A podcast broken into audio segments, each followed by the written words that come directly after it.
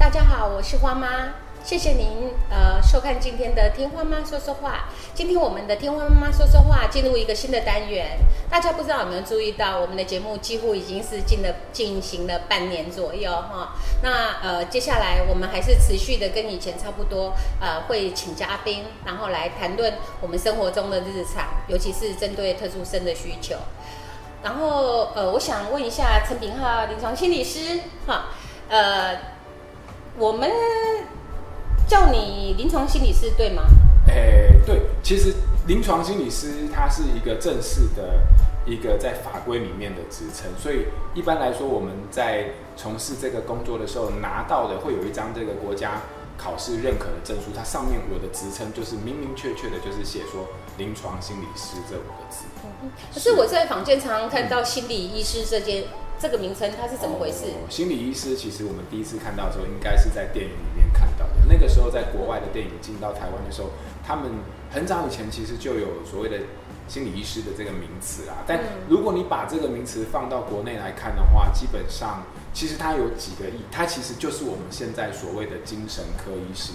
所以在国外的心理医师那是电影里面的名词，但是你放到台湾里面，它在一个正式的法规的。规范底下，其实它的全名叫做精神科医师。嗯那精神科医师跟心理师又是很不一样的概念。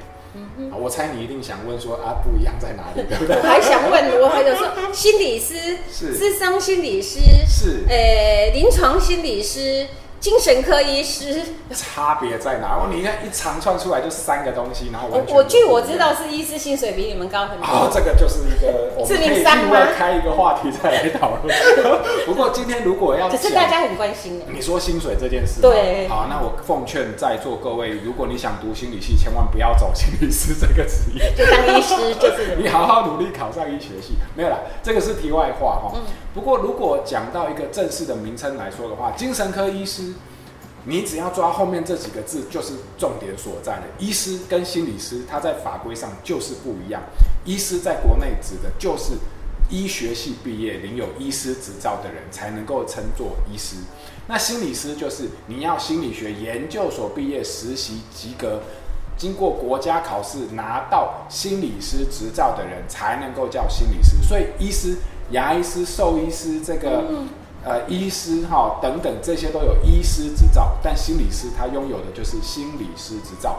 那医师里面有非常多种，那心理师里面就是两种，一个叫临床心理师，一个叫智商心理师。其实法规里面呢，临床心理师跟智商心理师最大的不同只有一点，那这一点就是说，临床心理师他因为有修有。在养成的过程当中，有一门科目叫做这个神经心理学啦。嗯，那他讲的就是大脑的一些任何的跟大脑有关的神经心理的部分。那我们能够在服务的范围里面多了一个这个部分哦。所以你说可能什么，只要是精神疾病的部分，都是目前在法规里面啊，就是临床心理师为主要的一个服务的提供的人。好，那大概其他的部分都一样。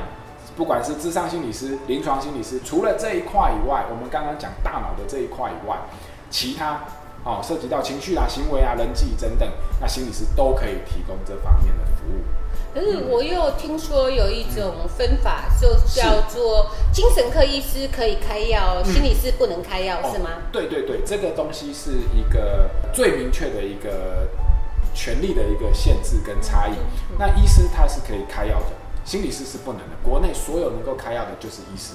好，那医师以外的所有的其他的医疗人员是没有这个权利的，因为医师他们在养成的过程当中，基本上所有的内外科的问题哦，还有药学、药药物学啊、药物动力学等等的知识，他们其实是非常充足而且完备的。所以说，在面对任何的疾病的时候，他们有这个能力跟权利可以做评估跟给药。那其他没有这方面的受训的人，基本上我们是。不应该，也不会有这样的一个服务提供。嗯嗯。那我想问一下，说心理师大概做什么？我有有有做有在做哪些服务之类？超多的哈，所以哪里多？不是心理吗？只 要是心理有关的，都都是我们要提供的范围啊。比如说，你看哦，呃，情绪是不是心理的问题？是嘛？好，那你说人际关系是不是心理的范围？是啊。那你说呃，比如说任何的行为的问题跟心理有没有关系？有啊，比如说我们讲一个在学校最常见的问题。拒学这件事情，它是不是有心理方面的问题？有，而且复杂的非常多。那这就不是单纯透过药物能够解决的时候，只要是呃跟心理有关、牵涉到的各种行为、情绪，跟一个人跟环境互动有关的这些议题，基本上在没有内科的问题或外科的问题的直接的影响底下，都是心理师在提供服务，由心理师跟精神科师。精神科医师一起合作，然后来提供服务的一个范围。我刚从您的话里面听起来，就是说还是要以医疗为优先，是吗？是，嗯，我们的逻辑大概是这样。因为很多时候，如果你有内科的问题或外科的问题，比如说你现在说我的我出车祸，然后我的脾脏破裂，然后我现在心情很不好。那你会说，哎，那我们先把它送去看精神科医师，把情绪解决？不会啊，你只要涉及到生命的问题的，是或者是一些长期的一个内科问题的，那这个东西要解决。那解决完之后，我就像我们研究药物，先求不伤害身体，然后再讲求疗效。是是。所以你生命受到一个直接或间接的威胁的时候，我们一定要先把这个处理，然后在后面同时或者是之后来提供一个心理方面的服务。所以这个有一个逻辑上的差异。那呃，我现在想另外一个问题，就是说我已经呃经过生理诊断，然后再加上呃，我现在觉得说呃呃，生理，比方说家庭科医师或者是精神科医师建议我去找个心理师的状况，是底下我要去哪里找？好，这个问题实在是非常好的一个问题，就哪边可以找到心理师？基本上以下这几个地方都可以找到心理师，医院啊，不管是区域医院、教学医院或者是医学中心。这个是在一个固定的一个综合医院里面，那再来就是社区里面，我们就是诊所，只要是身心科诊所或精神科诊所，哦，大部分可以找到心理师，或者是你不想去诊所，那你现在房间有非常多的心理治疗所、心理咨商所，你只要看到治疗所、心理治疗所或心理咨商所这些里面单位里面都会，这些都是国家认定。合可的卫生医疗机构，在这些机构里面都可以找到心理师。是，嗯，那我自己的经验是这样：如果我去大医院去诊断什么的，常常花的时间都非常多。是，然后去小诊所看的话，像比较方便，呃，离家近，然后看的次数也多，所以我除了大医院以外，又有一个小诊所的选择。这个这样的做法算 OK 吗？呃，我个人觉得基本上是 OK 的，因为大医院它是一个比较综合型的，所以它提供各方面的，呃，比较完善的一些，不只是身心科以外的服务。那既然我们走到社区，它是一个身心科诊所或心理治疗所或智商所，基本上它就是把焦点很特定在这个心理方面延伸出来的一些相关的议题。所以，呃，一般来说，我们的经验啦，就是在身心科里面，如果你要安排心理治疗或心理师的服务，的确。他的名单是要等候的时间也比较长，但是在诊所或者是智商所或者是治疗所的话，那你比较能够得到快速的一个服务。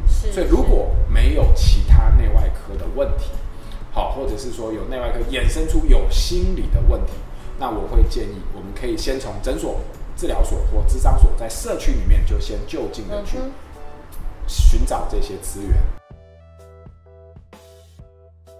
是是是，我现在有一个比较大概的方向了哈，有一个可能是由小见大。嗯嗯。好，谢谢今天陈品浩临床心理师给我们呃这么多关于心理师的理解。呃，下我们下次再见。如果您呃对我们这一集的节目有疑问，请在底下留言。还有我们现在已经有听花妈说说话的 YouTube 频道，如果你以后要固定不不漏掉我们的讯息，请记得按下订阅哦。谢谢大家。